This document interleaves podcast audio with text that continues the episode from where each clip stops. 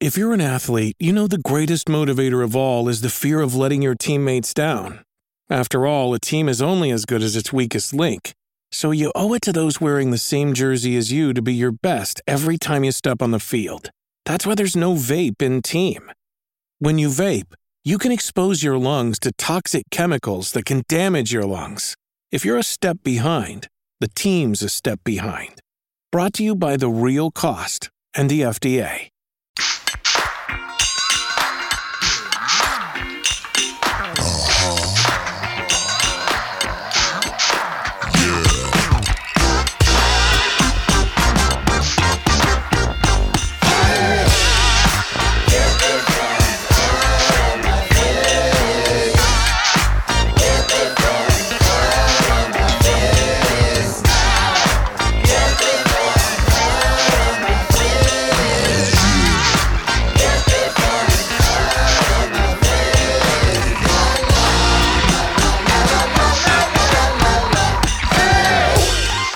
Everybody, and welcome back to another Game of the Year podcast from fanbyte.com. I am one of your hosts, Steven Strom. Man- sorry, not even managing editor. By the time you're listening to this, I'm senior managing editor of fanbyte.com. I am once again joined by who is, is this? Is this Imran Khan? Yeah, sophomore Imran Khan. Sophomore news editor Imran Khan. Not a senior yet. Not yet. You're less than a year in, right? Yes. So I guess technically freshman. technically freshman first grader Imran Khan uh, is joining me alongside uh, kindergartners Michael Higham Wham, wham, wham. I'm a little baby. I don't know what I do. Thanks for that, Michael. Uh, you know, I did just l- the other day get a DM from somebody who was trying to ask me about you, and they did call you Michael Fyam. what the f- Oh, PH, because my middle Yeah. name my middle name is uh my um, Michael P. Higham. The, the the P stands for Pino. Oh, gotcha. Okay. Oh, I disappointed Paul already. Damn it. That's that's an old that's an old that's an old joke from the GameSpot days. But uh, oh, damn. Yeah, we're like one minute in, and Paul's already shaking his head. I can see it. Well, uh, somebody who I know will bring us right back down to earth is one Mike Williams of fanbyte.com. Staff writer, I believe, is the title. Uh, yes, it is. Uh, Wow. And, and, and welcome. I will be, uh, probably the, the calming influence here, uh, because these people are full of nonsense, full Yeah. of nonsense already. You're not wrong. I don't. No, no, no, no, no. He's wrong. We're we're gonna keep it civil. We're, we had a conversation. Little peek behind the curtain. We had a conversation with our wonderful producer Paul Tamayo, who is producing this episode behind the scenes. He's on this call. He has no power to talk though, so he can't stop me if I say something like, "We're about to get bust this uh, game of the Yossi wide open." So Oh, no, no. I draw a line there. uh, I- you know, Honestly, that straight up sounds like it would be dialogue in Riders Republic. So I think it'll work. stupid. oh my god. Well, I guess you've just basically opened the door to to start off. I guess before I do that though, I will say the way that we are running things here is a little loosey goosey because we are all uh, veterans. Even if we are kindergarteners, freshmen, janitors, um, various types of uh, PowerPoint projectors, you know, whatever you have in a school. Um, these are the things that I, I remember from school. uh, even if we are all those things at fanbyte.com, we are veterans of this industry, which means that we have gone through a bunch of uh, knockdown, drag out fights over the years, trying to deal with uh, big, long, big, long arguments, big, annoying sort of things that are just really tough and tiring at the end of the year. So this time we're going to go a little bit more loosey goosey, a little bit more relaxed, and kind of pick our own special categories to talk about games that we want. And uh, Imran, you just talked about a game. Is that the game from your award? And what award are you giving out this year? It is not because I did not have. This is the first time I thought about Riders Republic in three months. Okay. So it is absolutely not that. But what my category is game with racism that's kind of okay because it works for the story. Now I. Everybody's like, "No, you took it too far, Steven. And then I, I was about to say, I was like, you should have gone with my category because that would have actually been a good segue, but I want to see where this goes. So it's it. There's no good way to have racism, really. Like you can't really like be like, oh, we're just gonna have a little racism as a treat. You- if you if you put racism in your game, it needs to factor in fairly like importantly into the story, which is what it does in my nomination for this award Great Ace Attorney. Oh, Where- this isn't even the game I thought you were gonna pick. Wait, what game did you think I was gonna pick? Tales of Arise. Oh yeah, that's also extreme. That's racist, but in the way of like their eyes glow and ours don't. That's weird. it's like okay, that's not really racist. That's that's pretty like pretty. That's, that's fantasy racism. Yeah, it's like, fantasy racism. We know, we know what this is supposed to be. Great Ace Attorney is like super super racist against a white or not white people against Japanese people. Yeah. in a way that is like very uncomfortable at some point. So like the basic setup of that story is Naruhodo Ryuichi, who is the ancestor of Phoenix Wright, like leaves Japan to go to England and go to their tri- like learn their trial jury system, all that. Yeah. Uh, the running undercurrent that soon become soon becomes the overcurrent slash main line of the entire thing is British people there really fucking don't like Japanese people. And this comes through over and oh, in nearly every character of power you meet. They're like, yeah, this guy seems like he knows what he's doing, but little too Japanese, so we're not going to listen to him. And like, Yeah.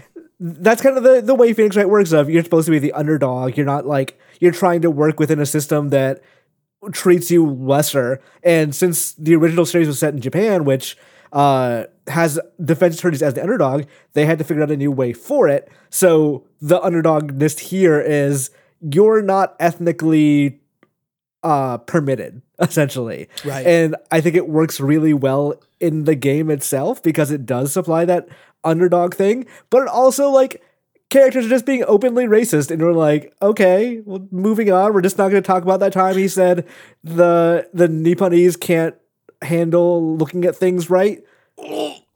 Yeah, there's Uh, like a at one point I think like because I also played this game. uh, Mike, did you maybe also play this game? No, I, I mean, I bought it and I started it, but I haven't played a lot of it. I, w- I was asking, how does this square with the, the game's original history of uh, sort of whitewashing the food and other references for our releases? Uh, They, in- they don't really like it just says No, not at all. Yeah, Naruhodo is uh, Phoenix Wright's ancestor, and that's that's just it. That's the only connection between the two. right. Yeah, they they don't do any of like the Japan is California stuff in this one. It's just the the game starts in Japan and then moves to England for the vast majority of it, uh, in London specifically, and they don't really do any of that weird localization stuff. The, It's, the- it's going to be one of those things like Dragon Quest where like we're just going to not talk about this again. Like we will never talk about Dragon Warrior again. Uh, it Pretty is much, Dragon yeah. Quest from now on. pretty much. But Yeah. like it, it it works out super well in for this setting because they do Yeah. get to break free and just go like, no, we're not going to deal with the Japanifornia stuff anymore. Like this is just about Japan, England, and that's it. Yeah. I, I've um how so I mean what year this the Great Ace Attorney takes place in like the 18 1800s right like It's like Yeah. 1889 or something. 18. Yeah, yeah, end of the 19th century. I mean like like folks is still like mad racist today but like back then they was like racist racist. So like how does uh, I guess I, I'm I'm aware of Ace Attorney I haven't gotten to it yet but I'm curious is it do you feel like it's like is it like 1889 racist? I can see how this how this works i guess or is it like yo y'all need to relax with this stuff Yeah, is It's a it is little it of is it is it real? You know, you know, meat is just falling off the bone racism, or is it just like you know early in the? Like there's a there's some oh it's like oh of course England's going to be like very dismissive of a Japanese person like living amongst them cuz like that's the way it was back then and like it is very strange for people who are not from England to be living there at the time. Right, But and- there's and also like like part of the character conceit is is Herlock Sholmes, right? Who is a white dude and The- is an idiot as as far as I have played. it- it- he has a good character arc but yeah he's Yeah. uh he's the legally distinct Sherlock Holmes. Do you know why? I I found this out the other day. The reason they had to call him Herlock Holmes no. So Sherlock Holmes, the character, is in the public domain. However, there's two books that uh, the Conan Doyle estate still owns, and they sue over everything if they think that the depiction of Sherlock Holmes that you're using is in any way derived from those books. So one of the things they sued for is, oh, your Sherlock Holmes makes jokes, so do the ones of these two books. So Yeah. we're suing you. Yeah, they So did that for the Netflix movie. They were like, this Sherlock Holmes like loves his sister, so that means he's more emotional, which is from the later books. Checkmate. Like Yes. So that's why they did that. I th- I'm pretty sure that's what they did with this one. Of like, oh, this this Sherlock Holmes is funny. So I guess we're not going to risk that. But yeah, they they have that, and like they all have less diet racism.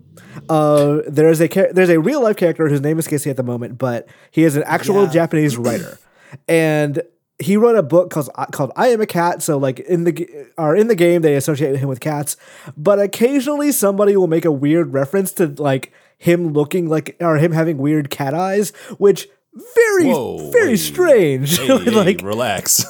there's a couple like I, I want to say across the two games there's about maybe like three jokes about Japanese eyes, which are all very uncomfortable. But also very true to life. Like Yes. literally, like even much more recently than the 1890s, Prince Philip was out there making like trips to China and saying literally making jokes about like Asian people's eyes specifically. You know, Yes. in like the 80s. it all feels like are there characters who feel like, oh, you are like Donald Trump holding yourself back from trying to make a Japanese joke, aren't you? And I think like it it it works as a background element for the first couple of cases, but is a little uncomfortable. And as you get to the second game and start like finishing this stuff out, they start putting it more in the foreground where the actual relationship between England and Japan and ethnicity and racism and all that Yeah. stuff is literally like the main story at some point. because this one is like way more story like overarching story heavy than any other ace attorney game i feel like too because most ace attorney games it's like here's a case here's a case here's a case here's a case the last case maybe ties into something that happened at the beginning of the first case but mostly Yeah. they're all self-contained this is like two entire games that the cases are somewhat separate but like they there is an overarching plot going on here Right. The first like first game, it's a oh here's a couple of cases that all seem very different, very disconnected. Then the second game is like here's the red string between every single thing you've done so far. right And I think that like uh, not to get in this how Great Ace Attorney is actually a fantastic fucking video game rant right here, but it's actually a really fantastic video game. So it's so, fucking good It, it does it better than uh, uh, 007 Spectre. Like it was all me, James. Jesus fucking Christ. Mike, you need to get on more Fanbyte streams because I have complained about Spectre so many times recently. That fucking movie. Yeah, yeah. I need somebody who I can talk to about that stuff. Which one was that? Was that one of the recent ones? Uh, that was the last one before the one that just came out in theaters. So, Okay. That that's the Christoph Waltz one. yeah, I watched was Casino Christoph Royale. Waltz as Blofeld, and eh, and there's the "It Was All Me, James" is the him being like everything that happened in the previous movies. I had a hand in, which doesn't make any sense. makes no yeah, sense. but it's Christoph Waltz, so it works. and he comes like not to get completely off topic, but he comes back in this most recent movie. But it's so clear that Christoph Waltz is fucking checked out of it caring about any of this. So spoilers for No Time to Die, another terrible James Bond movie. But he dies in that movie, and they don't even show him die on screen or put him in makeup when he should definitely be in makeup or whatever. They just like cut the camera away, then they cut back. It's like, oh, he's dead because like clearly they only had him in the studio for like a day. Hmm, anyway. Sorry, bro. What's up? honestly, like that that is probably the, the most natural place for this conversation to go from Grace Attorney to James Bond discussion. But yeah, there, there's not a whole lot more to say about that game's racism besides the fact that it's there, it's pervasive, and it actually does factor into the story quite a bit. They okay, do. yeah, I that, think, I was, I was. That's what I was gonna ask. Is like, is it is is the ra- is the racism flavor text or is it a thematic uh, fit for what's happening in actual Ace Attorney story stuff? It's a it's a good thematic fit, I think. It does go a little heavy to the point where like, wow, there's a whole lot of coincidences just piled up here, huh? But I I think it works pretty well.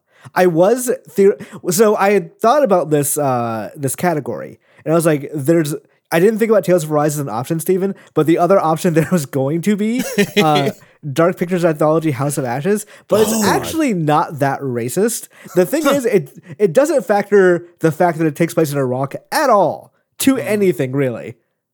Okay. Interesting. Uh, Slap that on the make that a box cult. Not that racist at all. I, I, I will say as as a, a complete opposite, just so I can fit this game in into this talk, since no one else probably has it. There is a game that is the complete opposite, and it is almost anti-racism, and that no one sees race, and that is Hitman Three. In in that uh, this Oh. tall, bald white dude can put on any outfit, and then he will definitely be uh, whatever race the character Dog. is supposed to be. He fits in uh, with a mariachi band. Uh, he definitely dresses up as an Indian tailor. Uh and the Indian tailor's family does not seem to notice that he has changed.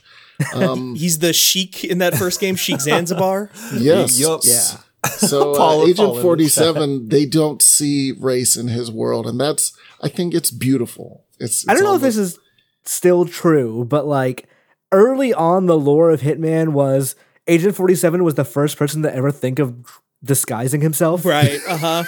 It's And like it's, that's why nobody else heavily sees implied. it. Like, yeah. why would why would he be wearing different clothes? This is this is not a thing. So like you don't think about it at all. right. Hitman Hitman is a s- Hitman is a series about a man leveraging his white privilege to the greater good. You'll love to see it. Yeah, he's literally out there killing like rich climate uh, accelerationists at the end of Hitman 2 who are Yeah, out there like private 007 like island, uh, like trying to build bunkers for for climate disaster. You know? Yeah, there's no one in Hitman that's like, oh well, you should you should feel a little conflicted about killing this guy. It's like no, they're all terrible. Like Right. would- there's nobody like you listen. Even if there were someone, you'd listen on a conversation for like a second. They're like, yeah, no, we're gonna send the orphans to the the paste factory and like make them into paste. and you're like, okay, yeah, sure, I'll toss this guy off the window. I will say one thing about Hitman that I, uh, on the specific topic of the disguises that you mentioned, Mike, uh, that I think that I would personally love to see them just get away from. The one thing that Agent 47 cannot do is ever wear like a woman's clothes, which I, I get to a certain degree because like when you take people's clothes in these games, uh, they are just like in their underwear, and that's probably pretty awkward with, especially with the way gamers are and stuff like that. But I feel like at a certain point, we should just reach the point where Agent 47 can wear a dress and it's fine, and nobody will know the difference. Yeah, Uh, Yeah, that, that's the next step. That's that's the natural evolution for whatever it- whatever's next for Hitman. It's like okay, Agent Forty Seven can get away with being anybody. Let's get, let him get away with being anybody, anybody. Yeah. Yeah. Genderqueer icon, Agent 47. Yup. Wow. he wears a size 47 dress. exactly. That's where he got his name. It's just nobody's ever asked him, you know? See, this is this these are the kinds of thoughts that I love that Hitman brings to the table and and, and it says you can be anything you want to be if you need to be that in order to kill somebody. Yeah. Talk to him. Talk to him. It's Do you good. think he It's- just like in non-killing situations, like he's just going out to the coffee shop, is like, I'm gonna knock out this guy because I like his fedora. Oh, yeah. Yeah, Uh, uh, or or if he goes out to the coffee shop instead of actually going and ordering coffee, he knocks out the barista, goes behind the counter, makes his own coffee, then switches back into his outfit and leaves. didn't the- some like wasn't that a real thing that happened once? Like Uh, that some people like knocked over a Starbucks and were like, actually, let's make some more money because it's rush hour and like served coffee. Oh my god, that's Oh. amazing. That's a good grift. I was gonna say, like, but if if Agent Forty Seven did that, he would just make the best goddamn like ex- espresso that you've ever had in your entire life, and then take all those tips and then leave them for the guy when he woke up. And just Oh like, yeah, no. that that is the other thing. He is also amazing at every every Mm-hmm. single thing, like the best. That's that's the that's the responsibility of being an agent such as himself. He needs to be a in, in Hitman One. He's a, an excellent drummer. You know what I'm saying? And he's a, he's an Yeah, excellent cook. the- he could be an excellent drumming. bartender. Like you got to know everything. If this is that's part of his job, so he's very yeah, good at it. See, see, A there, DJ? there have been two Yeah. Hitman films, and and I I say that the the thing that they've gotten wrong uh, is that they haven't leaned into it being a black absurdist comedy. You know, just Yes. just nonsense that makes absolutely no sense. They try to take it seriously, like he cares about his past, whatever. No one cares about that. No. We care about the man who puts on like uh, a, a clown outfit and then pushes a guy into a tank full of sharks. even the games are like like Hitman 3 and 2 I think especially like really lean into that level of humor with like NPCs. If you listen to their conversations like Imran's thing about the paste factory is not too far away from like the level of absurdity that we're talking about here. There's there's like those guards, I think it's in Hitman 1 in the Hokkaido level who are like just doing push-ups and one of the guards is just like hyping up his other guard who's doing all these push-ups and he's like, "Yeah, come on, man. You could keep you could do it yet." Like they're just having like a push-up competition, being like the two stupidest dude bros in the history and you can knock them out and take their stuff. Or like the game will be uh will have things where you can time it per- perfectly where a character will say like, "Don't you throw that as you're like mid-throw, uh throw like a, a can of expired beans at their head and knocking them out." There's literally a line that's like, "Hey, buddy, what you got?" Oh no, can. And I'm like, "Okay, that's that's hilarious. That is the best possible like response you can get to a can in the face." Which is to say, play Hitman 3 because Yeah. if you haven't, you can in Hitman 3 play all of the trilogy's levels. And they're going to keep going. Yay. More it's stuff. actually too much content. There's like, w- you have way more content in Hitman Three than you have in like most games. Period. Yeah. Yep. It's a strain on my hard drive at this point, to be completely Yeah. honest. Is that your game, Mike, by the way? No, uh, so my game, ag- ag- again, I, I said earlier, you actually had the best uh, segue.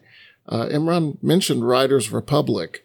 Uh, my award was uh, the best ragdolls uh, in games, and uh, for this year it was uh, Riders Republic. Uh, Halo Infinite comes in real close. Uh, they got some really tasty ragdolls there, but Riders Republic has those ragdolls where you'll be like doing a cool jump over a, a rock, and then you will hit that rock and you will tumble your ass all the way down a mountain uh, in the kind of way that makes me glad that I don't do extreme sports. But this is why I play video games, so that a digital body can do this instead. Uh, this is the same team that made Steep, right? Yep.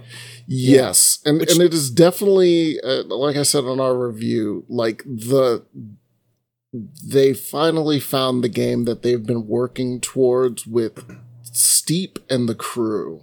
Like, uh, like if you look at both of those games, they're like I think both two years apart. So it's the Crew, then Steep, then the Crew Two, and then this. Um, I didn't know and this was the seems crew. to be the game. It- it- it's not the Crew team. That's uh, It's not the, the Goku. old test the old test drive uh, developers are the crew but uh, this style of game they definitely talked with the crew people Okay. um, and i It's like think they- They they wanna makes be- it with Gru too. yeah they, they want to be Forza Horizon, but the Ubisoft flavor version of it, where it's like it's a it's an infinite extreme sports party across the world that is just burning through the like the entire Earth, uh, destroying town after town as people just come come in and uh, ruin your entire livelihood. Uh, but hey, they're having a good time. I noticed Yeah. Horizon Forza Horizon 5 definitely made a point to always talk about how the people love it. How the people love the Horizon coming into town. Otherwise, you'd be like, "Oh, we're just fu-. like you literally race through and destroy ancient temples in that game."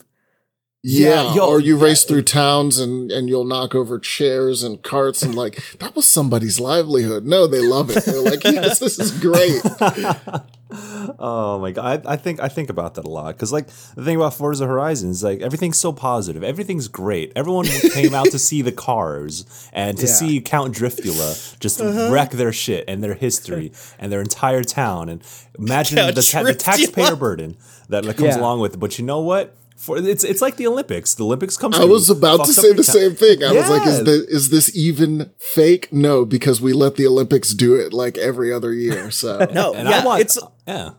it's like the Olympics mixed with like those old Southern belles who would just like sit on their front lawn watching Civil War battles happen. Like, oh yeah, those there's just a bunch of people getting murdered in front Yeah, of me. it's like uh, the twenty feet Civil- away. It's like the Civil War is like mad whimsical for like, like I don't know, like damn, like people like got their got their arms and legs cut off like with like a like a bone saw, and um, they didn't have like technology to like sh- shave your legs. What the fuck to chop off your legs. So like, it's Yeah, they didn't have robot legs like we have now. Yeah. So um, you know what I'm saying? Like medical medical history has uh, has gone through some waves. Uh, we're on that new wave. So like everyone thinks the Civil War is like mad whimsical. Everyone thinks Forza Horizon 5 is mad whimsical. But you know what? Forza Horizon 6 needs to address that. It needs to be like, yo, there's like scheming going on behind the Hor- Horizon Festival and it's a heist movie like Fast and Furious. So we're actually just game developing here on this uh, Game of the Year podcast. I would I would like a Forza Horizon game where they have the Horizon Festival somewhere, but like it's clearly not wanted and nobody approved it. So like Yeah. every time you start a race, just cops are chasing you down. yes. Need for Speed Hot Pursuit. Totally yeah exactly like uh, i feel like there was an era in the like the ps2 late ps2 early xbox 360 type era where we had a bunch of games like that like midnight club and stuff like that where Oh, the the first Fast and the Furious had come out, and so like the coolest thing in the world was there's just roving gangs of people putting up traffic cones, fake traffic cones, blocking off entire streets where they can have their clandestine races and stuff. And oh, now the cops are on their trail. We got to get out of here and steal more DVD players. Like I feel that fantasy has been lost as the Fast and the Family has gone all the way cops. Like they're just like out there working for the feds now, and we need for to get back to that. Yeah, Need for Speed keeps trying to do it, and the last one was Payback, which was literally Yeah. like their plot heavy one where it's like you were a street racer, but then the cops got you, and now you work for the cops, but now you got to do heist stuff in order to get away from the cops. And it was just like, I, I, I don't think we care about racing in that style that much. Like it had a whole plot, but we, mm, it's just it. It was it was Yeah. it- I feel bad for Ghost Games because they kept getting closer and closer to like, oh, this is a good Need for Speed. Like the last one was actually pretty decent, but now they're gone, gone. And Yeah. it's it's, it's a sad it's You- a sad no thing. longer there's no longer a need for speed. Yeah. I mean, they're they're still doing another one, uh, shit. but who knows what that's going to look like? I, I again, I think they after like three games, they got to something that's decent. Uh, and Well, they- look at the segue back here. Riders Republic, same deal. After three games, they've gotten to something decent. I don't think it's perfect. Uh, it does have some problems, like in the controls being a little wishy washy, but I, I think it's a definite good foundation for something that they can make much better in the future. What what is Riders Republic again? Like it's is it just like open activities? You can do whatever you want? Is there like specific tracks? I don't know much about this game. Yeah, so it's it's basically it takes place in a cut down version of uh, extreme sports area. It's like California, Utah, and like Wisconsin, and uh, there are a number of different extreme sports. So there are bikes, uh, snowboards, and skis. Uh, and then uh, wingsuits and uh, rocket packs. And then within each of those three like major disciplines, there's also like different types of races. So in bikes, there's downhill racing. Uh, like on roads, there's downhill mountain biking. There's uh, stunt tracks. So like once you find a thing that you really enjoy, there's actually a ton of like bespoke uh, events that you can do with that thing. So you can stick with it for quite a while. And they also have a user creation tool where you can just like go to a spot, say, Hey, I want to create a, a, a track or an event here, and then just start writing and sort of sketching out the track that other players can then play. Um, so it's a very wide variety of extreme sports stuff. You know, there's the same deal. Snowboards, you can have uh, regular downhill courses, you can have trick courses. Um, wingsuits are, are the same way, rocket uh, pack. And then they have a bunch of weird uh, vehicles. Like there is a uh, bike with rockets on it. Um, that makes absolutely no sense. Uh, there are some some one of the rocket packs is like an old jet engine you just strapped to your back.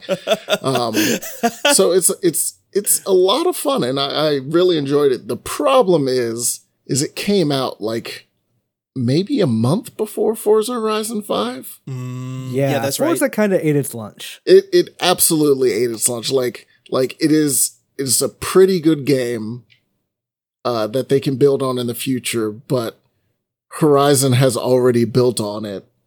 Uh, like like they've definitely entered with Horizon Five, sort of their their perfect version.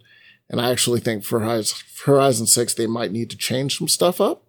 Um, Oh yeah, absolutely. I agree with that. yeah. So uh it, it is basically just like the new kid in town and and again I'm not sad for Ubisoft. Ubisoft will be fucking fine.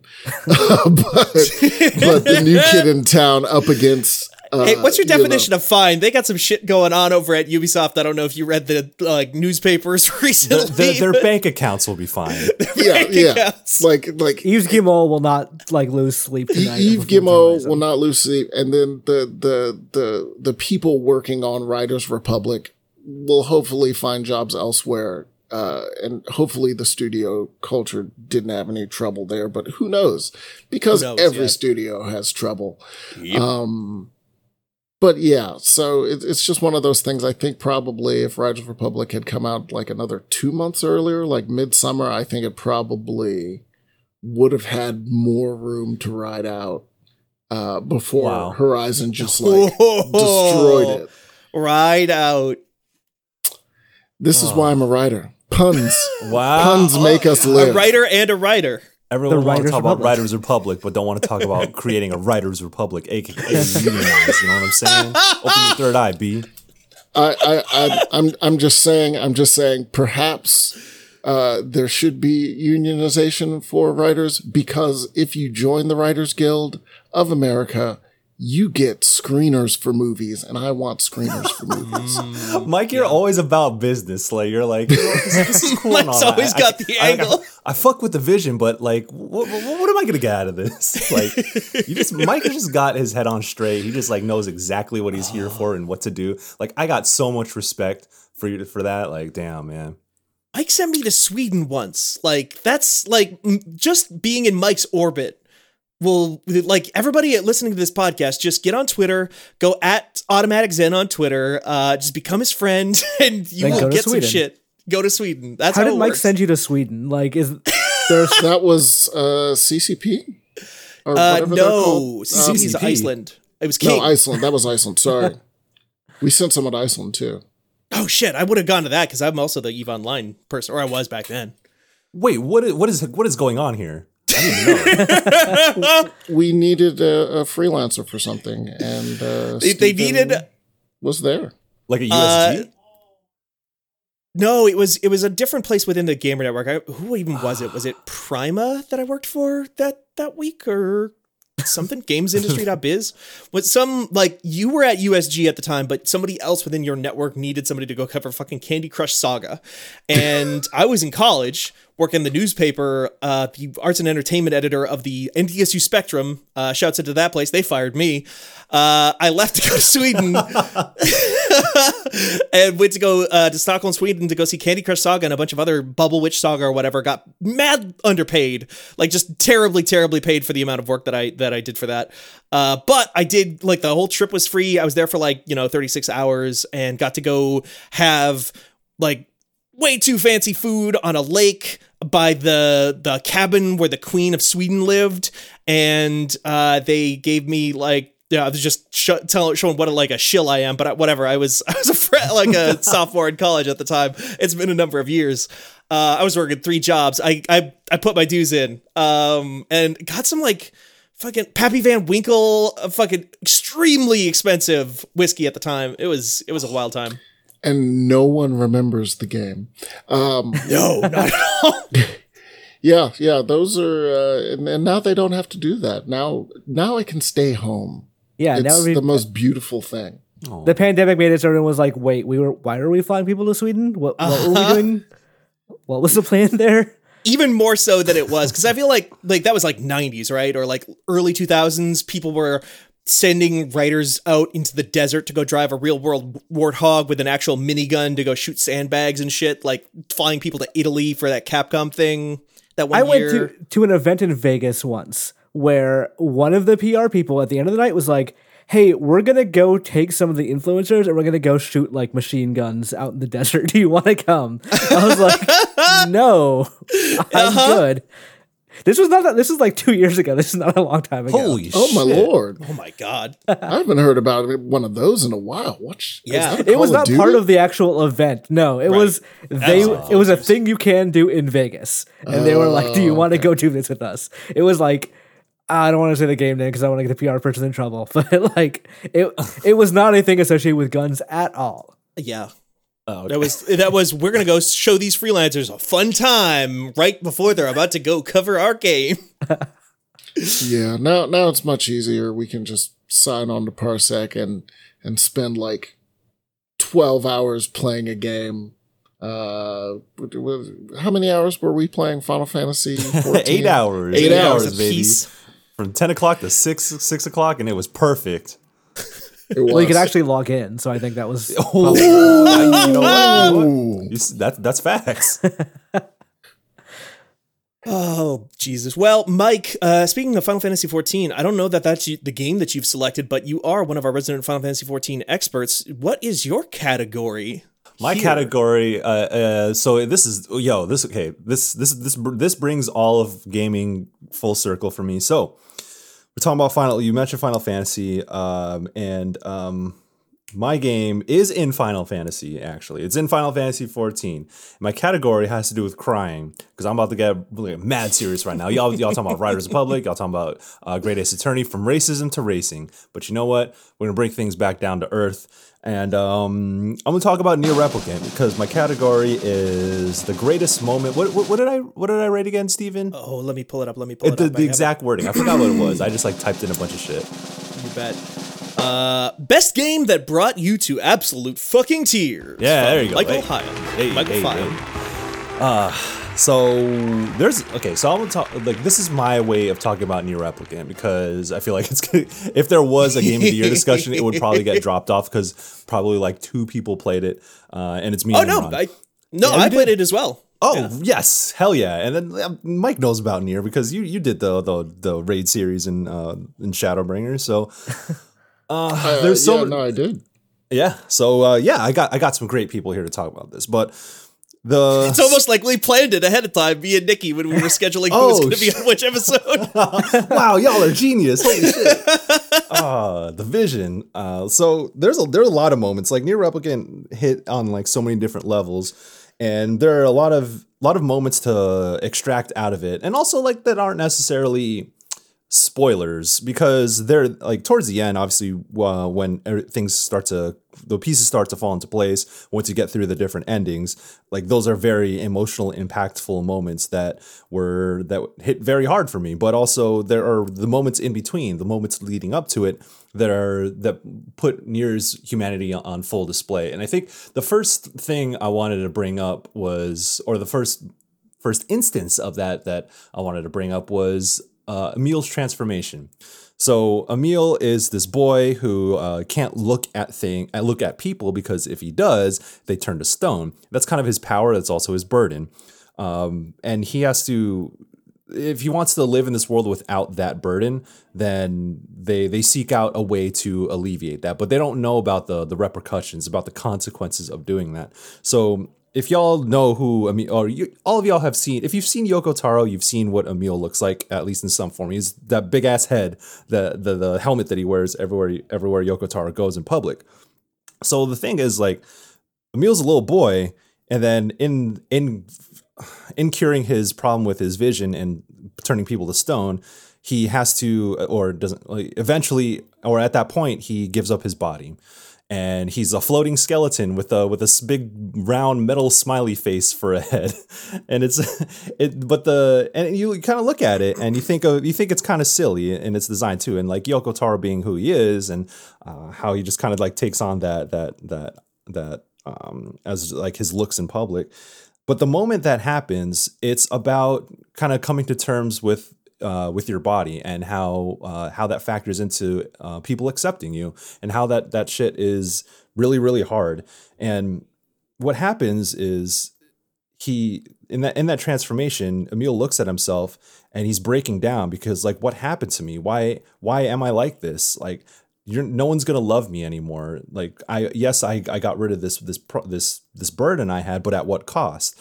And he's just breaking down crying looking at himself and questioning why why things had to be this way why why he was given this this uh this terrible terrible body or whatever and then the the main character goes up to him and he just hugs him and it's just I don't know. I feel like a lot of people. Damn, we talk about racism, and we talk about fucking writers in public, and then goddamn, my bad. It is eleven. It's not even noon on a goddamn Monday morning. But like, I think a lot of a lot of us uh, struggle with accepting our bodies, and it, it's really hard to kind of I, not me. okay, Steven, I saw you. Like you should, y'all should. So it made me think of that too. Like when I when I read your piece, Steven, it's like, and then when uh, in, in the lead up to this podcast, I'm like, a lot of us struggle with accepting our bodies, and we can be like the nicest people, we can um, be the the sweetest people, we could do great things in this world, but at, your first impression is always how you look. Yeah. And growing up, that was really hard, and in that moment where here's here so Emil has someone to just embrace him and tell him like it's gonna be okay, you're still gonna be our friend. And how much how comforting that is and how people sometimes they don't have that. They just they just have to live their lives in uh, feeling like they're they're never going to be accepted, that they won't uh, have people around them because of the way they look. And throughout Nier Replicant, he like they all they all form this this really strong bond, especially between him and Kaine. And Kaine is someone who pushes people away. Like broadly speaking, Kaine doesn't want to like she hates people and she would rather like say fuck the world and I'm just gonna fight everything because that's how she uh, handles her trauma. But there's so many warm moments between Kaine and Emil, who's like this. Emil is like this really sweet boy who would never hurt a soul uh, if he ne- if he didn't have to, and Kaine who wants to like slice every everyone down. Uh, so it has this really really good dynamic, and Kaine has to like if you a little bit deeper into the lore, Kaine has to deal with that too on some level, and then so like that's kind of their relationship too. Yeah. Um, and, and There's a lot of like really good like maybe unintentional, probably unintentional like analogies and vignettes in that game about body dysmorphia. yeah, Oh, yeah. that I that I think they work really well. And like like you were saying, Kaine and Emil have like a, that friendship kind of based around that same idea of neither of them feel comfortable in their own skin.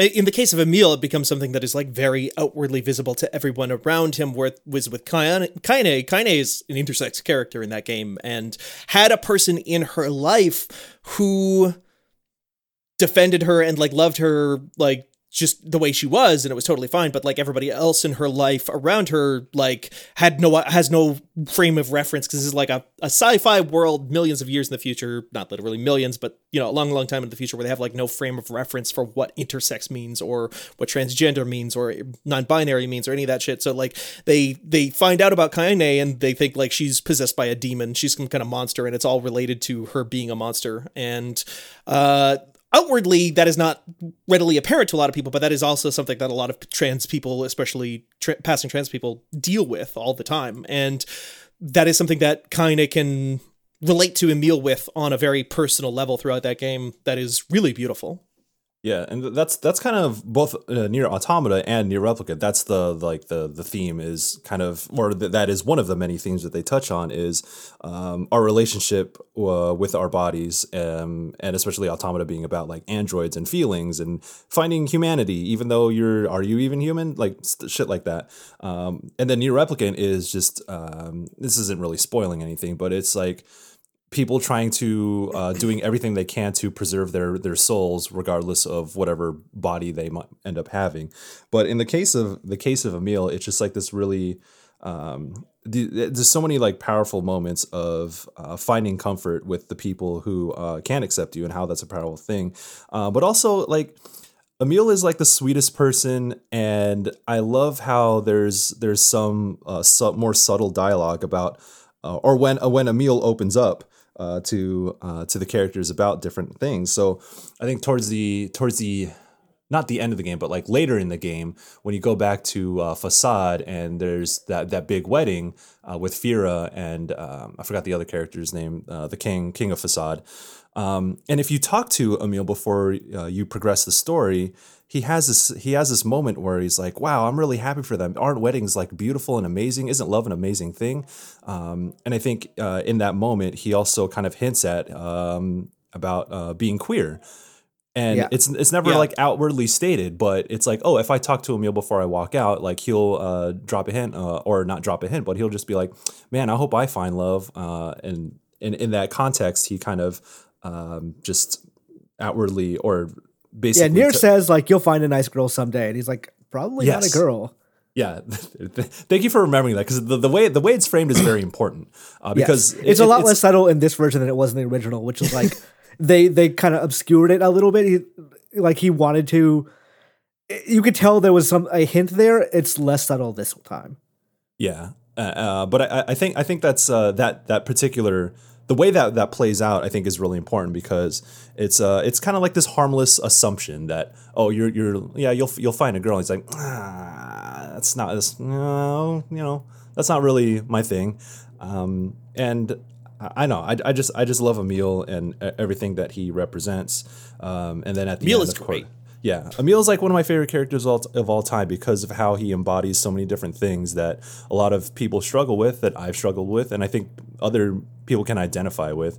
And I just, I don't know, I, I, I really like that that um, that sweet boy character who will do anything for his friends. Like that's that's like a wild trope or anime trope or whatever. But I think that Nier Replicant has the best version of that.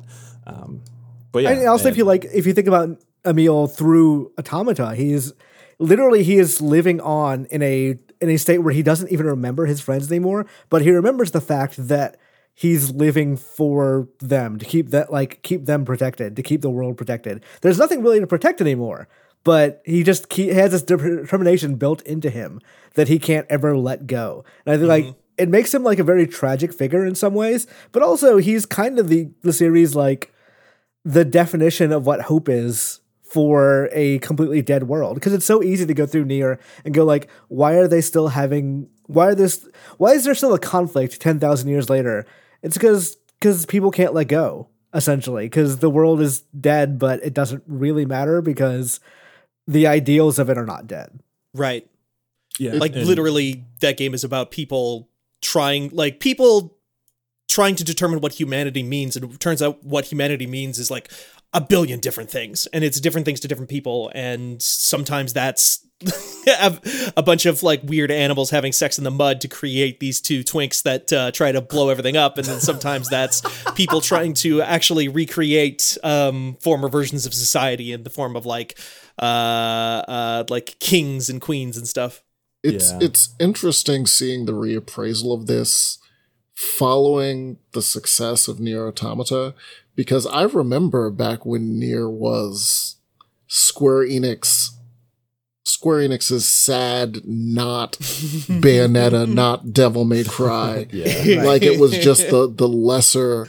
And now now with automata it's like oh like there's stuff in this game that Yoko Taro was doing. And so now we're going back. It's like how far back do we go? Are we going back to Drakengard y'all? Is this is this what's happening? back happening in guard that's I- the new check out the new twitch stream on fanbyte.com twitch.tv slash fanbyte with imran khan I, I feel like Drakengard is a a a bit too far for most modern audiences. like you you could probably make that game better. There's no like making that story palatable or palatable for a, a mass audience today. Yeah, Drakengard is pretty fucked up. It's fucked up. It's say. it works as lore. Actually, going through it, little different. Yeah, that, that's that's a good way to put it. Yeah. um, yeah. That, also that's- just playing that game like the fucking i think it's Drakengard 3 where you have to do the rhythm game where it's like a 20 minute rhythm game and if you fail one note you lose and and it's at the end and it's at the end and the last note happen like the the the camera fades to black slowly over the course of like five minutes and then it like is just black and then silent and you have to press a note that you can't see on screen because it is already faded to black and if you miss that note you're fucked Yeah. God, that sounds He- miserable. He had been wanting to do that boss fight since Drakengard 1. So it is not shocking that eventually he got his way to do that. Oh my god. yeah. So so Yo- Yoko Taro is uh, uh, creative genius or a madman, and uh, at the end of the day, now has the clout to do whatever he wants Yeah. at Square Enix. Yeah. He, he has a blank check, kind of just kind of do whatever he wants. But Uh, Like- because he's did he co-create Voice of Cards? yeah, he Yeah. he is behind the story, which is not like it is not Yoko Taro enough that game. Mm-hmm. Otherwise, I would be singing like its praises like crazy because it is interesting, but it's like it feels like it's entirely Yoko Taro's setup without any Yoko Taro payoff, and I think ah, I that's see, yeah. that's kind of the the main issue with it. But it is it is neat. It shouldn't have come out next to Dungeon Ma- or was it Dungeon, Dungeon Master? encounters. Dungeon Encounters, sorry. Those two games came out next to each other within like literally weeks. And I don't understand Square Enix's thought process there. You know, the wild the wildest shit is like voice of cards was is something that is more or less geared towards me uh, and of course or you as well imran but i didn't know about it until like a week before it was coming out I don't And, think like, anyone I knew should- about it. I think was it was part of like a two weeks Yes. before When- when it came out know? when they announced it. okay uh, yeah and i'm like i feel like i should have someone should have told me that this was a thing that was happening uh, and i'm like damn y'all, y'all can't even reach the the folks that that, that this is geared towards so like what, what are you doing oh my god Yeah, because um, I feel like it was announced and everyone was like, "Oh, that's vaguely interesting," and then like maybe like a day later, uh, folks were like, "Wait, Yoko Taro is a part of this?" um, and then it like just came out, and some people played it. Like I've seen people tweeting screenshots from it. Oh yeah, I've heard Um, about it on podcasts a couple times now. Right. yeah. And, and it's the same with uh, dungeon encounters, uh, which is like if if this is your thing, um, it is really your thing. Like it is it is there for all of you Etrian Odyssey map building nonsense Not good, people. It's not enough. It's not enough. I need more. I, give I- I me would like an Odyssey actual 6, Etrian goddammit. Odyssey. Yeah. Yeah. Oh Damn my it. god. Yeah. Y- Um, but if you if you want more Yoko Taro bullshit, uh, you should play uh, Final Fantasy 14 uh, and get through Shadowbringers and play the the 5.1, 5.3, and 5.5 uh, Alliance Raid series, in which you uh, go through the the world of Nier just exists. Yeah, but play it in a couple of weeks. Don't don't clog up the things now. Maybe. Like, yeah, it's oh, gonna be yeah, tough yeah. right now. Yeah. Mhm. Yeah, so circle back uh, on it next year, but I, I highly uh, recommend that. But, you know, it, it does go back to Drakengard too, because there are like wild Drakengard references, especially Yeah. in, in that that last leg of that raid series. And you're talking about like the rhythm game with the with that's the one with the, like the rings and stuff, right? Yeah, the rings. Yep. Um, yeah, that that is a mechanic, uh, not to this, not to the same extent as you experience in Drakengard, but it is it is literally built into uh, one of the fights or a, fu- a couple of the later on later fights in that raid series, uh, and the whole like the whole a, a fucking building falling down on your party is part of the mechanic. So like, and Y- Yoko Taro, you could tell like he was. I mean, he it was very outwardly uh, told that he how involved he was with the creation of the raid series for Final Fantasy XIV. But uh, you can see like the, the core story of that Alliance raid series isn't really that uh, terribly like interesting or mind blowing or anything.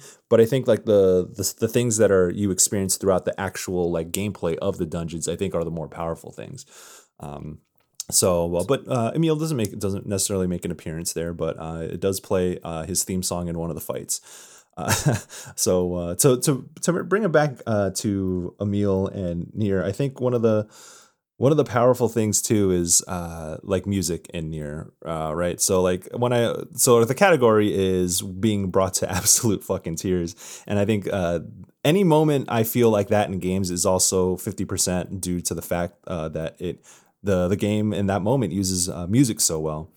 Uh, and I think Emil's theme is kind of like the embodiment of who he is. Like it's it's it sounds desperate, sounds hopeful, and it's like backed by a, a children's choir, uh, chanting and, and singing, and it's kind of it, it it's it's just like it's the, the his theme song is like an embodiment of his spirit, and anytime it plays, uh, it's just it's a, it's a very overwhelming feeling, and it just like this rush of remembering uh, what Emil represents and uh, how uh, how I relate to him and how other people probably relate to him in different ways as well.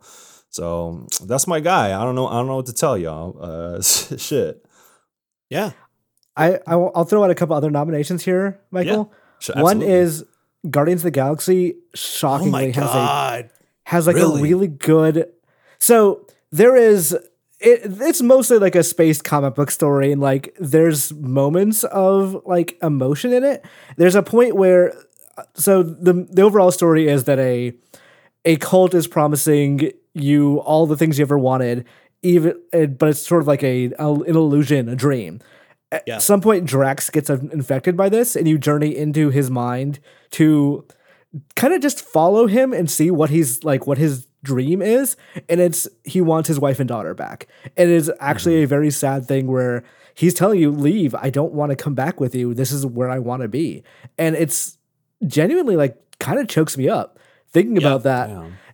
And there's another scene, I don't want to spoil anything, but there is a scene where you actually get the end of like the end of Peter Quill's emotional arc. And there's an exchange between him and another character where the other character is very emotional and Quill has to like stay calm and try and like bring them back to reality in a way that in a way that surpasses most of that game's writing and most superhero game writing in general.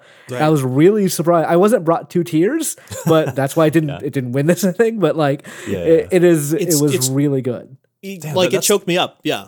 Yeah. that's wi- that's wild because like I, I know uh, especially like Natalie had been uh, mentioning that yo Guardians of the Galaxy is actually n- impressive on a narrative front and I'm like wait what uh it, like is it, if if if Natalie feels that way then like that that's a that's a strong cosign to me like if she says something is like really good I'm like oh I should I should pay attention to that because she's like a thousand percent right we share the same single brain cell um Mm-hmm. and then like hearing your account about it it's like oh shit like I think um yeah, that that's dope. That's that's really that's really good to hear. But um, It's made you made you choke up, but it ain't enough. it's it's definitely a a a shot at like, hey, you should have probably let Crystal Dynamics just do what they do. Yeah. Uh, instead of trying to do what Avengers turned into, because Mm-hmm. Eidos Montreal, like I have not finished Guardians of the Galaxy, but I'm enjoying what I've Yeah. played. Yeah. Yeah, it really feels like uh, Eidos Montreal had had a clean slate to work with. It's like you know what, do Guardians of the Galaxy, but make it make it the way you make it because obviously their history with Deus Ex and so a lot of that DNA can be found in Guardians of the Galaxy, and there's like you know what. It it seems like there's like, yo, go go ahead and have fun with it. Don't try and make this this this corporate money machine uh free like or not free to play. Like not that Marvel's Avengers is free to play, but like this game that everyone's supposed to come back to and pump money. Might as well be. yeah, it's like, no, that, you know what's wild is uh, like I thought it was a free to play game because it has all the workings of it. but uh, yeah, I, I think that that's that's really encouraging to hear that, uh, and I hope hope that that pays off for licensed products uh, in the future. But you know, money's more powerful than emotions, if you ask Yeah. me. Yeah. I kind of get the feeling it was like, "Hey, your brother's a doctor. We don't. You can do whatever you want." Which, like, great for for Eidos Montreal and Guardians of the Galaxy in terms of like the game they created, but probably didn't sell super great. Yeah, it, it was already. It's been on oh. sale quite a bit, like not too long after it came out. But like, you're you're right though, Imran. Like that game is really good. Like the. the- That part of the end of the game, they showed a bit of this in the trailers and stuff for the game, but where you could have like Mass Effect style dialogue choices at times. And like it genuinely got me to a place where I was just like, at the end of that game, all I was doing was picking like the most emotionally responsible thing for Peter Quill to do, which is just like anathema to every interpretation of that character on screen most of the Yes. time. And it works. Like it like the fact that it got me into a place where I wanted him to be to grow up and and do that sort of thing and be that kind of person at the end. Like mm, yeah, that Yeah, I- that, that ending. I think that's why it works because, like, if you just know the James Gunn Peter Quill, that is a character who is constantly emotional and faces no consequences for it whatsoever. Like, it always just kind of works out. Like, oh, he's gonna just hit Thanos in the face a bunch of times. Half the universe died for it, but it's okay. And like, this is a Peter Quill that you actually like care about and want to see him become the man that like clearly he's geared up to be. And that last conversation does it just does such a fucking good job of like displaying that. Yeah, and uh, that's that's always the the the thing with uh, games, and comics, and stuff. Movies have two two and a half hours to work with, Right. um, whereas games and comics can really, you know, like dive in. Like I love Into the Spider Verse, but I think Miles Morales probably has a, a, a a more expansive arc with Miles. Right.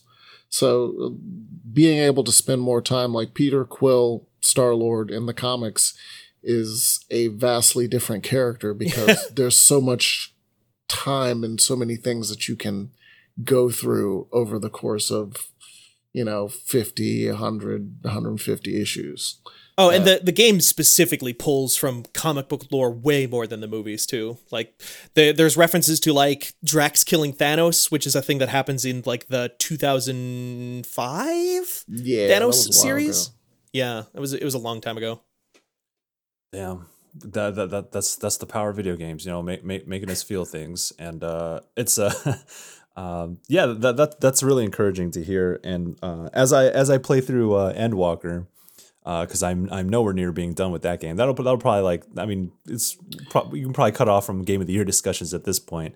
yeah Um, i, I definitely it's- hit a, a, a moment last night that was like okay they're they're they're going for it Oh no, no, that that would definitely top the conversation uh, for for me, given given how much how heavy that game is for. But and I think, well, shit, I guess I should I can't I should talk about it, but it, this is this isn't this isn't necessarily uh this isn't spoilers or anything but i do want to give a shout out to like the the first like i guess quarter of endwalker in that i know i know what they're doing i know what they're doing. They're like you know what? We're gonna do some fucked up shit towards the end of this game so right now enjoy this moment of warmth enjoy the these uh enjoy this moment of levity with all your friends. It's gonna be goofy we're gonna be funny we're gonna have we're gonna sit by the fire and enjoy tea and we're gonna crack jokes um, and I'm like, I was like, oh, this is this is so nice, and it, it, it kind of got me emotional in a very different way. Uh, whereas like with Shadowbringers, it's like these huge moments of grandeur, and something is changing in the entire realm across different realms in the lore of Final Fantasy 14. Whereas here in the beginning of Endwalker, it's just it's these very um, human moments that you share with with characters that you've been with for um, t- ten years. If you've been playing that long, it feels like I've been playing that long. Um, but I know what they're doing. I know what you motherfuckers are up to, and I know people out there have already finished MSQ uh, at this point while while we're recording, but I have not, and I, I already already know how, how it's gonna be. But um, to bring it all back, I think that uh, you know folks should um, should um, play more Nier Replicant. Uh, Persona Five Strikers didn't necessarily like. I love Persona Five Strikers is my second favorite game of the year, um, but it, it was a lot more of like a, a fun fun romp through summer, and we're gonna s- kind of save the world again, but we're gonna do it by traveling Japan and cooking in our RV uh, and uh, it's doing it's the cool shit. Ghostbusters 2 of Persona games. I have no context because uh, I, I I'm not Ghostbusters, but that's what's up. I have no context because I, I have not played uh, five. Uh, I have I've purchased five. I purchased Royal, uh, and I purchased Strikers, but I uh, played no time. Yeah, I've had no to hear that. times. I, I I just uh, for a while I was reviews editor, so if I wasn't playing it, I didn't get to play it. Yeah, yeah. Uh, and RPGs tended to go to Kat and Nadia of the excellent Axe of the Blood God Pub. I, um, Me and Michael were just on an episode. That's- yeah. that's true. so uh, a lot of RPGs I just like I purchased, but I did not get to play unless they were like PC RPGs. Mhm. Um, Mm. and Persona, the Divinity Sin- original Sin 2 correspondent. Pathfinder, Right, fucking, right. I don't know, King Uh, Dragon Quest was the same way. Like I purchased the last Dragon Quest like twice because I purchased it uh, on PS4 and then, and then I just bought it again on Switch. Hmm. Uh, but I haven't had time to actually play. So, uh, but I get the Ghostbusters 2 side of that. sure. Um, yeah, th- the basic idea is it, it's a more like sitcom style Mm-hmm. sequel to a thing that like didn't necessarily need a sequel. Yeah, I, I would agree with that. There, there's one moment that got me though when they go to Okinawa and uh, the theme song plays for that area, and it actually samples uh, the, the melody from the the credits theme from the anime. The anime isn't great. I, I don't think it's I don't think it's great, but that ending theme song is such a good encapsulation of Persona Five. And when I heard them, them sample that melody for the theme song that plays in Okinawa, uh, I was like, "Oh shit! Like, damn, that shit that that moment got me." um, but doesn't hold a candle to Nier Replicant. Congratulations to our winner uh, of making me cry like a like in like a goddamn uh, fucking you know what I'm saying. Nier Replicant and Emil, thank you so much. Have your Oh, is- reward. Have your An- reward. an- another Square Enix like little entry to this is FF7 Intergrade, where Oh, at yeah. the the end of that, Yuffie watches like she's just gone through some real shit in, in the episode so far. Mm-hmm. And at the, the very end, she's just standing outside the Shinra building and like she just sees the plate fall and just drops to her knees. And like you you see her like a like maybe like a month later or some amount of time later, just like riding in the back of a, a truck and like she's fine then. But you can tell like oh, this is like she's a 15 year old girl. This is real bad for her. Like maybe she's Cloud and Aerith and the rest of them can kind of deal with this. She's having a very horrible day right now. And I think like there was some part of it. I felt for a character you didn't even really need and thus they didn't write too much for in the original game, I mm-hmm. actually felt like way more connected to her at the end of that episode than I ever had the entire time. Like she existed since 1997. yeah. Shouts out to Yuffie, our runner up. Well, uh, we can also shout out one game that I played this year. Uh, you know, I, I actually had like two different categories that I was kind of like bouncing back and forth in my head, kind of ping ponging. But we talked a bunch about Final Fantasy XIV, and we're going to talk more about Final Fantasy XIV, I think, in the new year as we have to more time to play it. So I'm going to maybe pick my second choice for this, which was uh, the category that, that I had written down somewhere was like best fake Pokemon game hidden inside of a roguelike game hidden inside of a horror game that is also a deck builder. Something like that. Uh, which I was going to talk about Inscryption a little bit this year. Um, which is a game that uh, came out a couple months ago, I think, at this point. Uh, it is one of a whole just deluge of deck building, roguelike, tactical type games that have been coming out in the last like two years at this point. Like I also play Griftlands, which is like if I, if I when my personal game of the year list actually comes up, Griftlands will probably be much higher on that list than Inscryption is, because I think that's just like a fantastic like deck builder and roguelike playing narrative experience.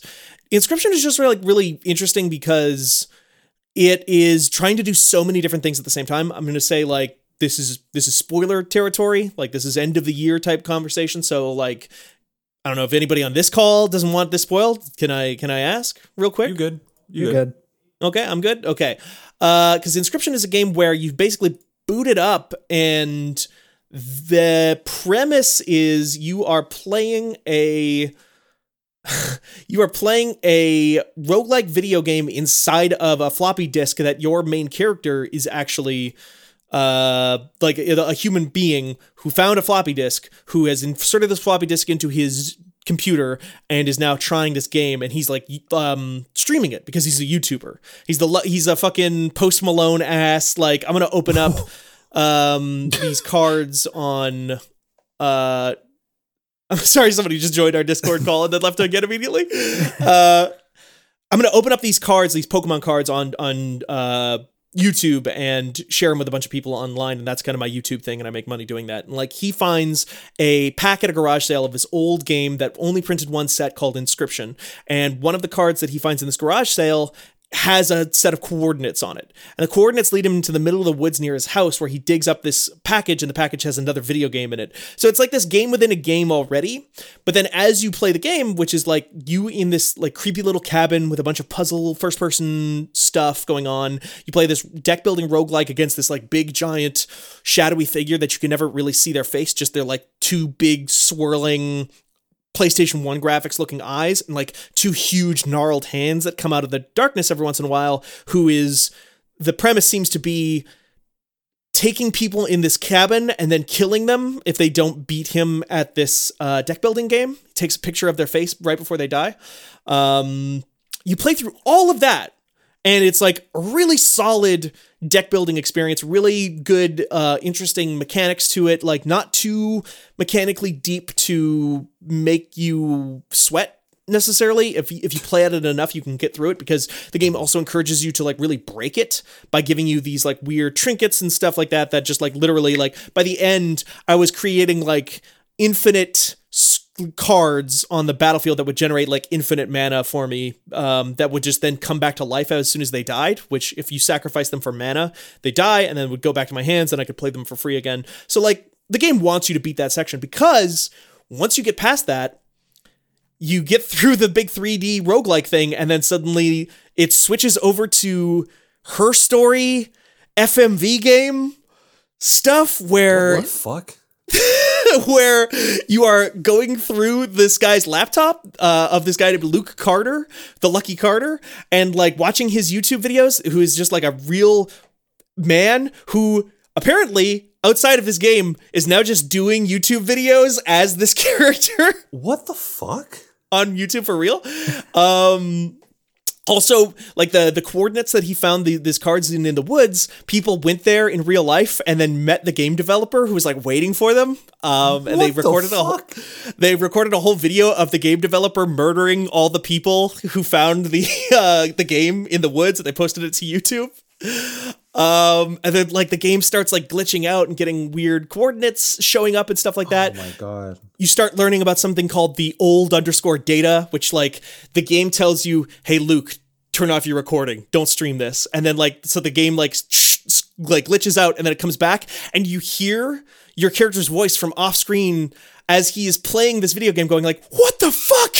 Because he's learning the truth of this video game that he's playing, oh as Oh my there's like God. this evil card game developer and it's just and then it just keeps going it keeps like unraveling layer after layer of layer after layer of that stuff until like it, i don't want to go too deep into spoilers but Okay, yeah. So- because so I'm it's a- interested now. I'm. I'm It's a Doki Doki Literature Club. Is- there's is some this Doki what- Doki literature club type shit. You know, like if you've played a game like that with that meta stuff going on, like this is not going to be super novel.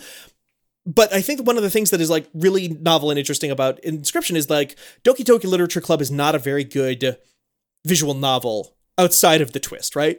Mm-hmm. Right. Sure. this is a good card game at the end of the day and it's it's several different good card games that they start to unravel over time in different contexts and stuff and that i think that is what makes it really special and really interesting is like it is more than just a gimmick it is actually just like damn i wish i could just play this for like like like they've hinted out there the developer it's one uh, developer one one man team he is like hinted well i'm not really getting any bug reports so i guess i have more time to kind of just mess around and maybe make some fun new modes or surprises or stuff. So he's talking about maybe doing some kind of uh no the, the some of the rumors he has not specifically said but some of the rumors are that he's working on like an endless mode because the game part is so good and so interesting like people are just like i want more of that too. On this at the same time it's this fun weird fmv horror meta game experience type thing Oh, I, I love that so much. Like that's one thousand. I didn't because a lot of folks have been talking about it, but uh, we're very very respectful about not spoiling parts of that because I had no idea, and I like half my timeline has been talking about uh, Inscryption in some form. Uh, but that is like one thousand percent my kind of shit too. I love like fourth wall breaking, not necessarily uh, in in, like a, a cheesy way, but in an Right. ARG on almost ARG sense because the that's the stuff that like traditional horror doesn't really like do anything for me but once once a game start like fucking with your perception of what's real and what's not um, things like that it's that's that's the stuff that gets me. So like you you kind of spoiling elements of that now has me like has shot this up higher in my list. Oh, Like, yeah. oh this is i want to see this I think that's like this is a thing you run into with like all games in this category of thing of like having to tell people like okay how how long does it take before we reach the threshold where all the people who are going to play it and take a rider on it are just going to play it? And then how long before okay it's been 2 months 3 months 3 months okay now we have to tell people the first twist so that they'll get in and they know that there's mm-hmm. more here so that they can find the next stuff after that like all the rest of the layers That was the thing that happened to uh, I don't remember the name of the game, but it was like there was it was like a Frog's Quest style thing where the thing they marketed was not what the three fourths of the game actually was. Right. But because the thing they marketed was like not interesting to people, they never got like no one ever found out. I guess some people did. Some people actually did go through, but they were the developers like, what the fuck? Why is no review talking about this? Because like no review bothered getting to the end. right Yeah. exactly Yeah, that's that's always the problem uh, in in terms of marketing. Like, uh, and it's actually a problem in terms of movies too. Uh, when you market one thing and your movie is something else, uh, that tends to make people very unhappy. Uh, uh, unless you do it like unless you pull it off really well. Uh, and it sounds like this game pulls off both sides really well, which is good. Yeah, I think that's it's that's the thing that is really working in its favor is if you just boot this up and you're like, I want to play one of those type of games, even if you're like tired of those type of games, which I'm kind of getting to that point between Griftlands and Inscryption and Tights and Fight Spaces. F- sorry, Fights in Tight Spaces. The same mistake I make every time I say that game's title. Which is excellent. It's fantastic Tights game. Fight- Ah, I can't say it either. You screwed me up. Fights in tight spaces is an It's so excellent good. game. But like, there's so many of those things happening right now. Like the the Slay the Spire likes. Even Darkest Dungeon Two is like leaning more in that direction now. Um, You know And- who isn't leaning in that direction who really should? Microsoft. Phil. You to me, buddy. Let's talk. talk Phantom about Dust. Solitaire. No, oh, no. Phantom Dust. You Wow. you you started making Phantom Dust and then you killed it and it killed the studio. But damn it, Phil, Phantom Dust. Now is the time. Deck building, action, multiplayer, free to play. Come on, Phil, work with. It. Well, it's me one of those things that, like, yeah, that, that actually would make a lot of sense for a Game Pass model that Yeah. it's weird Microsoft just isn't doing. right. yeah. But sorry, continue. Steve. No, no, no. I think that's. uh, I mean, I think we mostly have talked about everything we've got here on the list. I, there's there's a million games I could talk about here at the end of the year. More stuff that I really want to give attention to that will be on my personal list. I'm sure it'll be on a lot of our personal lists here as we get to the end. So Yeah, no, there's a there there was a lot of good stuff out there. Uh, uh, small shout outs, I will say. Uh, Pathfinder: Wrath of the Righteous. yeah, I Uh, played a it's bit of that. It's a lot, but it's good. Hey, Mike, Yeah. what the fuck? What? What the what the fuck is up with that game? Uh, I mean, it's it's a lot of game. It's it's a lot of game made by a small Eastern European uh, studio that no one else is watching, so they get to they get to just go hog wild. It's I I played like eight hours of that game the other day or like the other weekend, and it was like, oh yeah, it's like a it's like a Divinity Original Sin. It's a CRPG. It's got turn based mode. It's got a real time mode if you want to play Baldur's Gate style. Uh, and then like eight hours into the game, it revealed to me via tutorial. By the way, at any point you could have just pressed the R key, and your characters will set up a camp inside of this dungeon you've been stuck in for eight hours. They'll sleep, uh, and while they're sleeping, um, you can assign characters to uh, stand guard. I'm like, okay. You can assign some characters to sleep. Mm-hmm, sure, that makes sense. You can assign some characters to brew magic soups. Uh, which at no point in the game had ever told me that there was like a magic soup building component. And then you can assign characters to try and do rituals to combat the effects of the world wound as it tries to uh, spread abyssal corruption across the planet. And if you fuck it up, your game world will be changed permanently. like, wait, what? Yeah, it's it's uh so Pathfinder is essentially based off of uh D&D 5th edition? What Uh, 3.5. three three point five. Sorry, it was one of the older D and D's uh, that that actual D and D has moved beyond, and uh, so this is essentially a D and D game. And I've been saying to people, uh, Baldur's Gate three, uh, I is in early access. I still very much enjoy it, but I know a lot of people were have been a little salty that it's not like Baldur's Gate 1 and 2. And my my statement to them has always been if that's the game that you want, then go play Pathfinder. Um, both games are are are well, uh, Baldur's Gate 3 is shaping up to be an excellent RPG. Uh, Pathfinder Wrath of the Righteous is an excellent RPG. Um, and uh, it's worth playing if you have the time because it is a lot. Uh, I'm- I'm, I'm a weirdo. Yet. I'm a weirdo in that what I want from Baldur's Gate 3 is just Divinity Original Sin 3. Yes. See, Oh, yeah. and, that, and that's the with that's that's the thing. Like Baldur's Gate 3 is really just the next Divinity Original Sin game. And that's great. Uh, and I love it. But I know there are some people who have played it and who are like, what? This isn't Baldur's Gate. I'd say those people go play Pathfinder. Uh, they're both excellent games. I've, I've loved both developers for a very long time. And it definitely feels like uh, Owlcat Games, I believe, is the name of Yeah. the team. Is uh, they are experiencing that same growth that Larian did from Divinity Original Sin one to two, Totally. um, and maybe not in in terms of popularity, but in craft, they definitely are.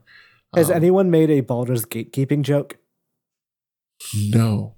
No. Okay, I'm the first. Alright. I'm the first person. See, to- there we go. God.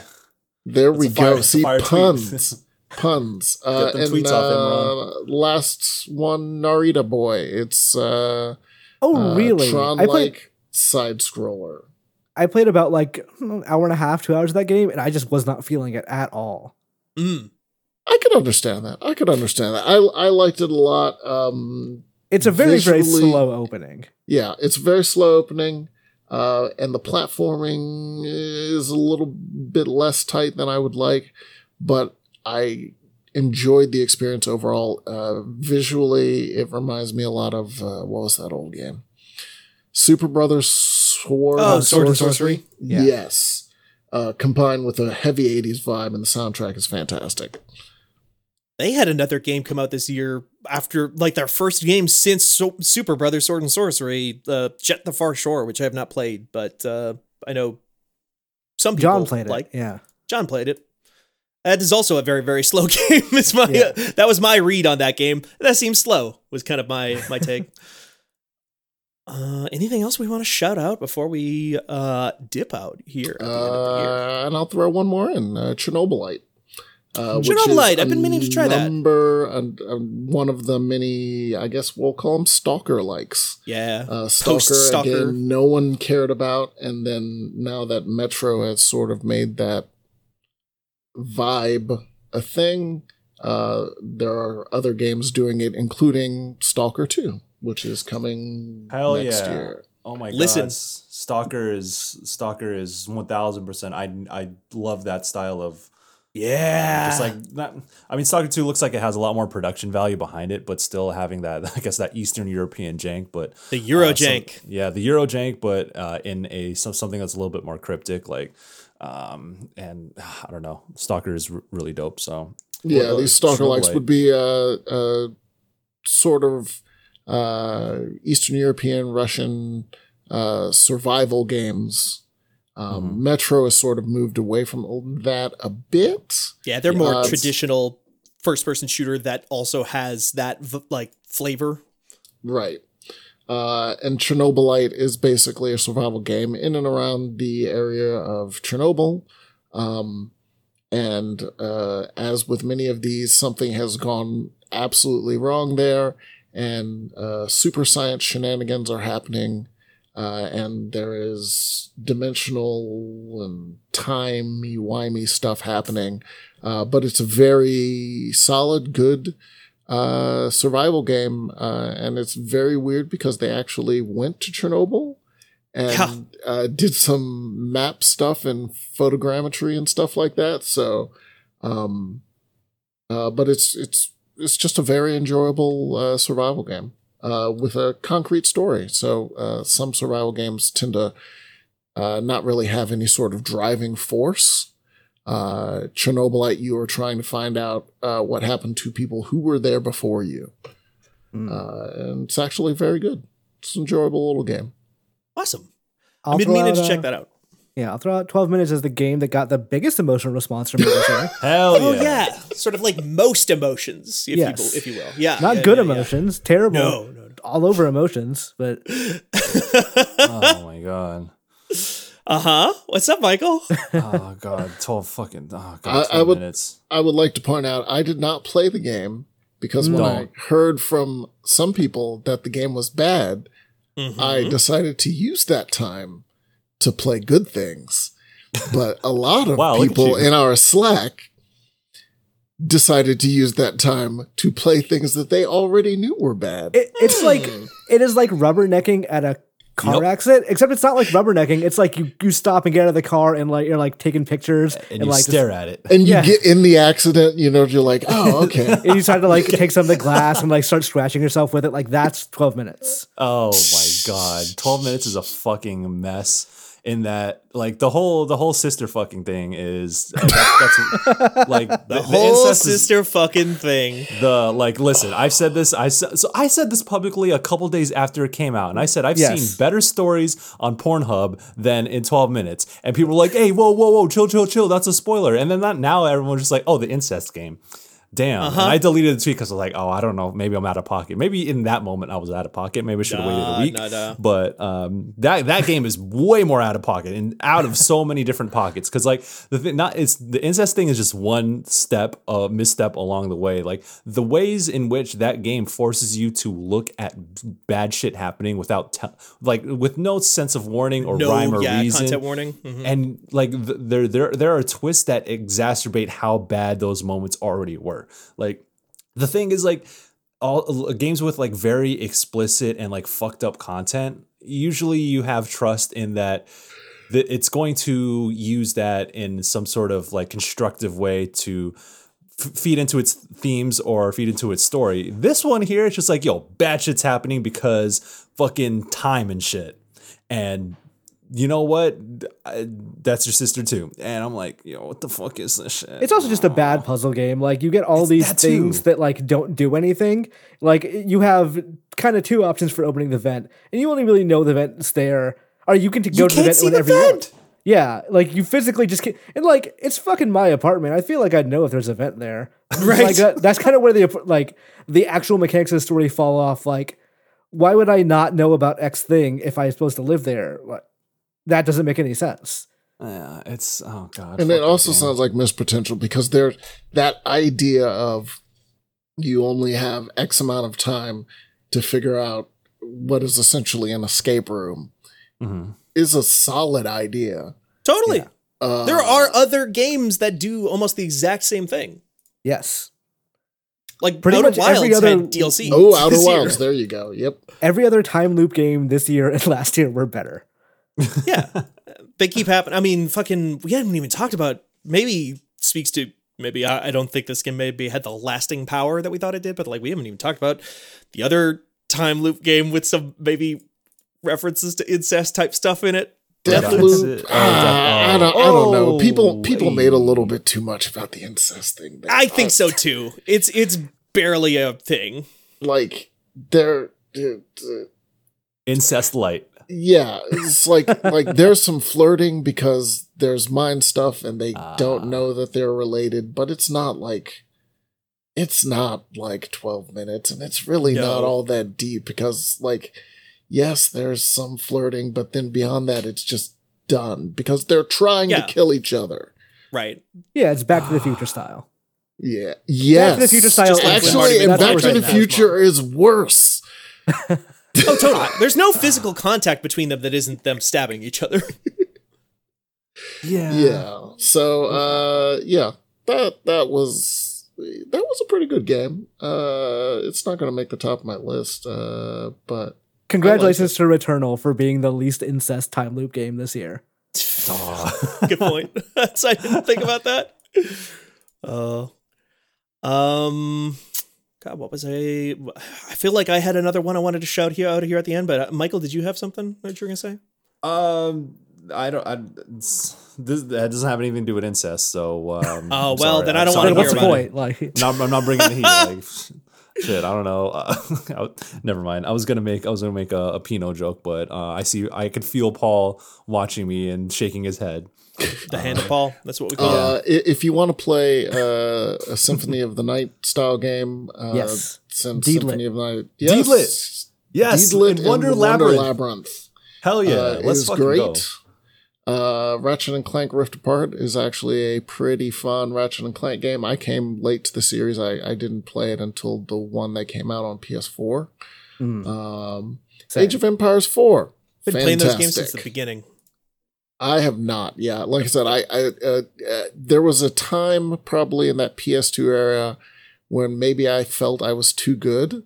So uh, Too good for Ratchet and Clank. So I did not play Ratchet and Clank, Jak and Daxter, or Sly. Like that whole area of like mascotty platformers, I just sort of skipped over. Wow. Yeah, Yeah. Those games are feel you on good. Those games are great. Yeah, uh, and like I said, I mean the PS4 one was a remake of the first one. Um, Yeah. Kinda, yeah, supposedly, yeah, yeah. kind of. Uh, so uh, I really enjoyed it. I was like, oh wow, was the series always like this? Like this is really Yeah. good.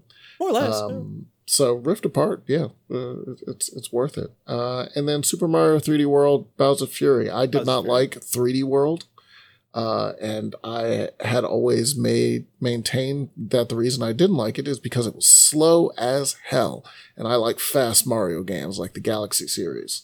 Uh, and for the 3D World re-release, they sort of fixed that. It's faster. It's twenty percent faster. Yeah, uh, which does help. But more importantly, Bowser's Fury, which is definitely a let's experiment with what an open world Mario game would look like. It's the Do you uh, guys like it? Do you guys like it? Feels like Nintendo asking the fan base. It's like, do you guys like this? Maybe. Turning It's a dial the- that says open world and looking back. it's the uh the the Legend of Zelda: A Link Between Worlds of Mario. Of like, we're gonna. This is mostly what you like, and it's a small one. Uh, you know, in in the case of Link Between Worlds, it's like this is a 3DS game. You don't have to think that hard about it. But we're gonna try some weird shit over here and see what you feel about like being able to tackle these dungeons in any order again if you just buy these items or rent these items. Uh, and they are doing that, except instead of putting it on a handheld, they are putting it inside of a re-release of an older game. Yeah. Yeah. Uh, and and like Link Between Worlds, I I think it is definitely uh, Link Between Worlds is in fact probably one of my favorite Zeldas. Um, Agreed. Might be number two at this point. Hmm. Um, uh, Bowser's Fury is definitely like Nintendo. If this is the thing you are thinking about, do this. Do it. It's good. It's good stuff. Awesome. Well, we can probably get close to wrapping it up there. Thank you all for sticking with me on another Game of the Year podcast. That's it. Are we- We're just gonna end there.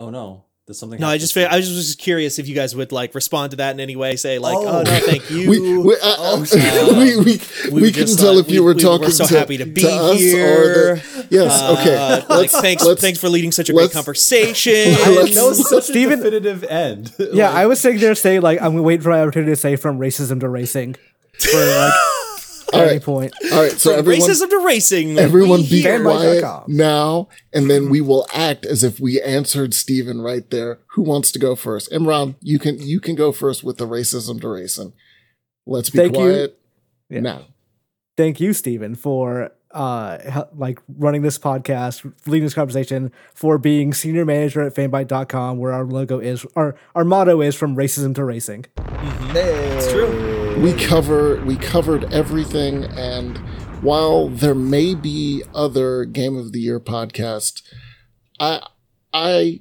without tooting my horn will say that this will be the best one uh it's going to cover the best games with the best folks not that i don't love all the folks but this is the one that i'm on so right, right. So that's the only one that matters, really, at the correct end of the day. Oh shit, that's what's up. God damn. Uh, uh, thank you, Steven, for being so great and leading a wonderful conversation. And uh, the the sound of your voice brings comfort in that I know I'm going to have a good time, and uh, for being cool and shit. And god damn, I'm so tired. I. Well, do I do I sound like I'm far away? Because uh, okay, so I was like, thank you so much for for for being great, Steven. yeah, like course, I, I, really appreciate that. So well, you know, what I'm saying. it's so nice of you all to say this stuff with like no prompting whatsoever, just sort of Mm-hmm. spontaneously kind of uh, telling me how much you love me. Just like I love that sort of thing. It's like a gift that you give yourself every day, except you're doing it for another person. It's it's beautiful. Hmm. Just like this episode of uh, whatever we're calling this, whatever feed this goes up in, Channel F was beautiful. And you are all beautiful listeners, and you can prove that by going to your podcast catcher of choice and leaving us a rating and reviewing on iTunes. It is one of the best ways you can support us. You can also just like, you know, tweet at us and tell us how much you love our show. Uh, that is another great way to kind of um, support us emotionally. And you can find me on Twitter at, at Steven Strom, S T E V E N S T R O M. You can find Michael Ware. You find me and all of my bullshit at Michael P. Higham on Twitter, and uh, you should uh, go um, type into your URL, uh, thelinkshell.com. Ooh, yeah. th- uh, There's also a Twitter account for that, I believe. It's uh, Linkshell FF14, right? Yes, absolute XIV at the end. You know what I'm saying? Yeah. Uh, Imran, where can people find you? Natalie's not here, so don't even worry about it. You can say it. Yeah, I don't have to worry about being bullied by Natalie Flores. So I can actually say my Twitter is at ImranZOMG. I also still own Na- Napoli Flores. I don't know what I'm going to do with that. Fantastic. Thank you very much. And Mike, where can people find you? You can find me on Twitter at Automatic Zen, Z E N, uh, where I will talk about movies and comics and other nonsense. Enjoy. Fantastic. And you can find our wonderful producer, Paul Tamayo, at Mayo. Spelt like Paul and then like mayo, like mayonnaise. One word. Well, no, because it'd be Polly, so it's No, like no, it's like poli- it's like L-I. politics. It's like the beginning Yeah. of politics, Yeah. and then It's like- mayo. Like poli sci, but instead of sci, it's mayo. Right. Right. Okay. That makes Yes. sense. That makes sense. Okay. Okay. That's where you can find him. You can find all of the stuff that we do at Fanbyte Media on Twitter, and you can also have a great holiday season. Happy New Year. Whatever it is that you got there to celebrate, take advantage of it. It's hard enough out there as it is. So treasure those good moments, like treasure this good podcast, and we will be back in 2022. Peace. Bye. Bye.